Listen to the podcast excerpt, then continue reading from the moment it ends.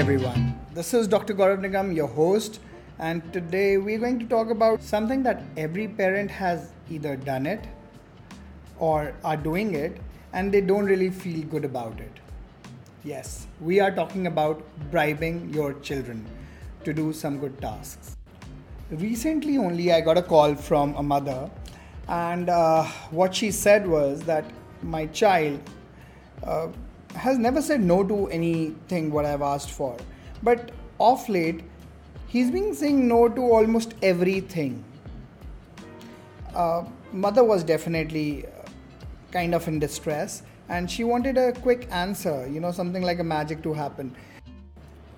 Similarly, in another call, uh, there was this father who wanted his child to start uh, learning tennis in an academy nearby his house. But the child was so reluctant that, no, I don't want to do that. This discrepancy between the two has led to a couple of arguments, but eventually the kid hasn't joined. Father finally resorted to, uh, you know, promising the child to get so and so if he joins it and sticks to it for a month it was a already solved equation and then the father called me and asked me that doctor i have done something like this and i am feeling a little guilt about something like that. i just want to know your perspective that what it is so uh, from time and time again we do get these sort of calls and i don't think that this is uncommon for almost every parent actually a lot of parents uh, they experience guilt you know when they bribe their kids to complete household chores or behave well in public. Now, they feel as if they are resorting to a dirty parenting tactic, something that they should be embarrassed about, right? If you have felt this sort of guilt, then prepare for absolution right now because you know what we're going to talk about is uh, bribing is exactly not bribing but again you should not be doing it uh, you know uh, quite often and a very subtle difference between bribing and rewarding and how much of rewarding you should be using in a day-to-day life. So let's get started. In the recent days there is something that has come up called as the no syndrome. Uh, it's funny because you know uh, rahul can you can, can you do your homework first and then go to play? No mama. My friend's waiting and i need to be there first Varun, can you uh, do these household chores and then go to play? No, Amma, I can do that later. And so on and on. According to one of the studies, it has been shown that uh, 7 out of 10 things that a parent asks a teenage child or even a pre teenage child are mostly answered in a no. What is the problem here? Are we not telling very clearly what we expect our children to be? Or is there a kind of rebel nature in a child that's popping up. In today's world, where there are incentives everywhere, a sales team corporate guy wants to earn extra money, so he has to go for extra sales. That is the extra work, and thereby getting an incentive. Even for that matter, you know, when we go to shopping, the, uh, there are these loyalty programs. When you do this much of shopping, you're going to get this, these many points, and then you can redeem it for these many products. Isn't this something that is so imbibed as such right now in the real life. We can obviously uh, use different words for different things but you know starting from bribing to incentivization to reward. But again there are definitely certain qualities of particular word that needs to be highlighted here which we'll be covering in this podcast. But one basic question still remains. Should we bribe the child to modulate the behavior? The answer is simple no as much as possible do not do that. But there is something called as reward. And how is it different from bribe? That is something that we can do. But again it has to be in a very well balanced uh, position. Certainly you have to strike a balance there. Constantly rewarding child for every little thing they do conditions them to you know expecting uh, to be rewarded for every little thing that they will do eventually in life. But when rewards and incentives are judiciously dispensed, they can good parenting tool. Last Friday, uh, there was this another parent that came and uh, different. They had a very different issue. The thing was, uh, this child wanted an iPhone, and she studies in seventh standard. The parents were not ready to give an iPhone to her, especially right now. They were fine if I don't know how that magical number came, but they were fine to give the same phone when she'll be in ninth standard.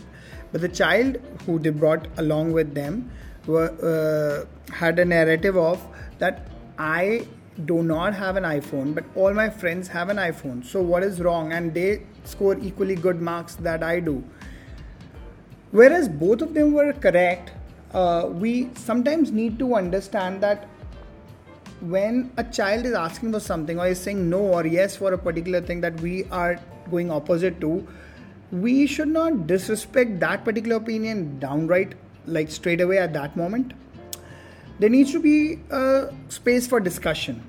And to create that space for discussion, uh, we might want to tell to a child uh, that, you know, wait, you go, think on it, and then maybe we'll discuss about this tomorrow. Your child might still be wanting what he wants or she wants, but it gives, uh, at least it opens a window for discussion, right?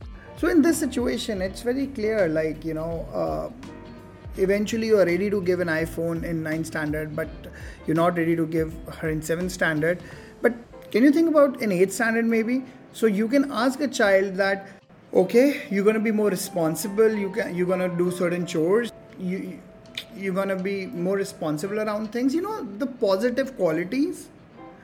And maybe we can think of you know pre-warning from 9 standard to maybe 8 standard.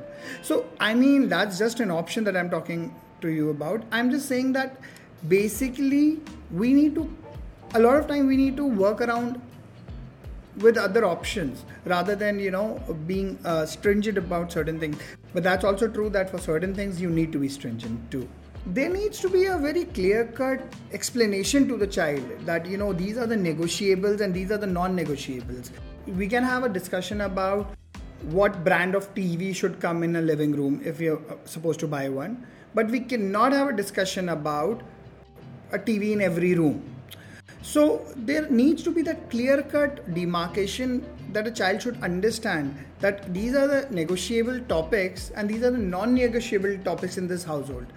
And once they understand this, they also get the idea that you know what they want to expect and whether it's realistic or not. So this brings us to our next topic bribes versus rewards. Now, bribes teach children that they will be rewarded for acting out. Rewards basically provide a well thought through incentive for doing a good job. Now, that's a basic difference, right? Basically, rewards should be used to develop positive habits instead of depending on the reward. Both bribes and rewards offer something in exchange for a desired behavior, correct? But the way they are offered is actually different. Unlike a reward, bribes are not planned ahead of time and generally they happen, you know, at the spur of a moment. Like, let's say, for example, uh, you know, you are in the aisle or you, you're at the shopping aisle paying the bill, and suddenly your child goes all cranky and wanted a certain XYZ thing. You pick up a candy bar next to the aisle and you say, okay, you take this right now, I'm gonna give you this right now, and and but only if you'll behave okay or right right now so you know this is a spur of a moment decision that you took and you gave a bribe for you know for to the child for behaving in the right way. So this is definitely the bribe right? Bribes teach children that they can get something that they want by acting out. Instead of teaching them how to comply it is teaching them that they can get more by not complying. It's doing the opposite right? Rewards are determined ahead of time so that your child knows what to expect it puts the parent in the driver's seat and stops any desperate negotiating uh, in the heat of the moment. You know, uh, in a way, it's kind of like your job's paycheck. Rewards, they kind of provide a concrete and positive incentive for doing a good job. If used too often, rewards can cause children to always wonder what's in it for me. You know, they, it, it always become reward oriented mindset and uh, when it's like that they never uh, act out of sense of duty. They always only act out of you know sense of getting a reward. In fact there is a study uh, that's been done by stanford in the 70s that showed how using rewards can actually reduce motivation over the long term. Toddlers who were rewarded for drawing pictures ended up drawing less a week later. It appeared that rewarding them for drawing dampened their natural enjoyment of the activity you know when children are eager to maintain their parents' approval, they will behave well because they don't want to let their parents down. They will also feel motivated by their own inner desire to succeed. Parents can nurture this kind of environment with consistent and positive parenting. So that brings us to how to use these rewards. So we understood that okay, fine, rewards are better than you know bribing, but how to use it? I mean, it's a very thin line between them one thing that is very important is the timing. So you know uh, time moves a lot slower for kids. The rewards need to be immediate enough so that the child can find it enticing and also reachable something more attainable. Second is loss of aversion.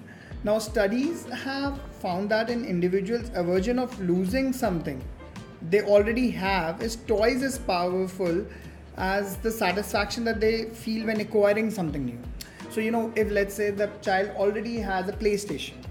So sometimes you know uh, and let's say you are letting the child play for 2 hours every day. So instead and you're also you know nagging about it that you're playing a lot you're playing a lot you're playing a lot. So what we can do in this case instead of giving them three hours uh, okay or two and a half hours that okay i'll give you two and a half hours if you do these things nicely and that'll be a reward for this.